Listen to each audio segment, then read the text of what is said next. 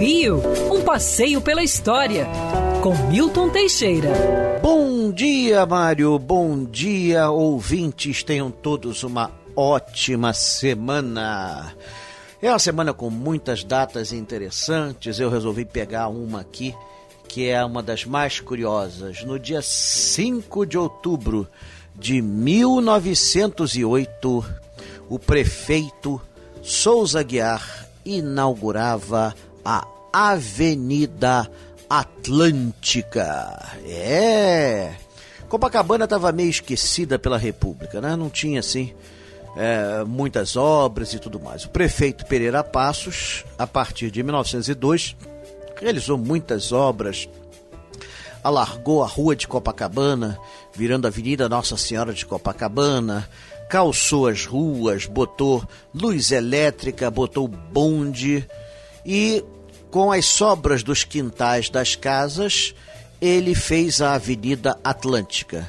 Aí é que vem a bomba. A Avenida Atlântica inicialmente tinha 4 metros de largura. É, era só uma via para as pessoas passarem para ir ao mar.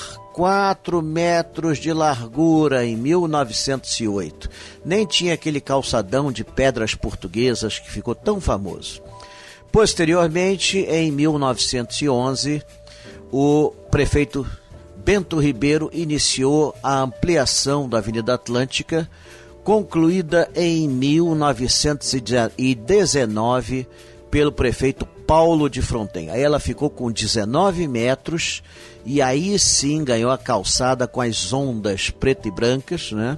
Essa, esse desenho veio de Portugal, foi criado em 1842 e era executado pelos presos de Lisboa que calçavam as praças principais da cidade. Eram chamados grilhetas, porque eles trabalhavam agrilhoados.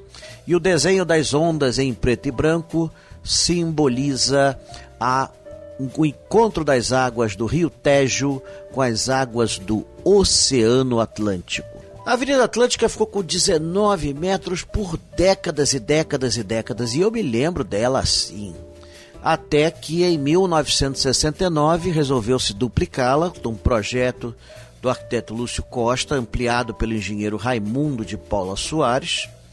E a partir de 1971 foram inaugurados os primeiros trechos, começando pelo Leme, depois, aos poucos, foi ficando tudo pronto até o posto 6, que foi concluído aí por volta de 1972.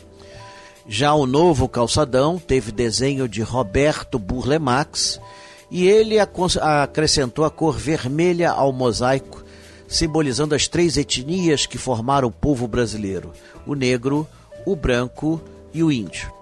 No meio, Burlemax colocou um desenho abstrato. Nas laterais, ele manteve ah, o desenho original e tradicional da onda portuguesa, que aliás tem nome esse desenho, Mar Alto. É o maior mosaico do mundo, com 4,5 km e meio de extensão, e originalmente os aviões que aterrissavam no aeroporto internacional faziam uma volta antes por Copacabana para as pessoas verem o bonito calçadão.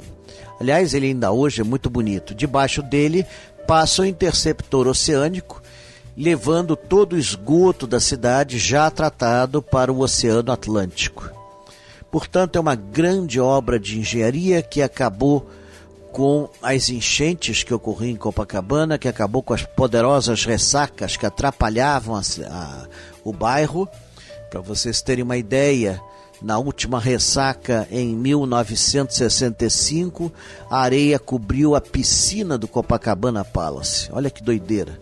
Então, mas hoje em dia a Avenida Atlântica é um dos mais lindos cartões postais do Rio de Janeiro. E tudo começou no dia 5 de outubro de 1908, há 112 anos. Quer ouvir essa coluna novamente?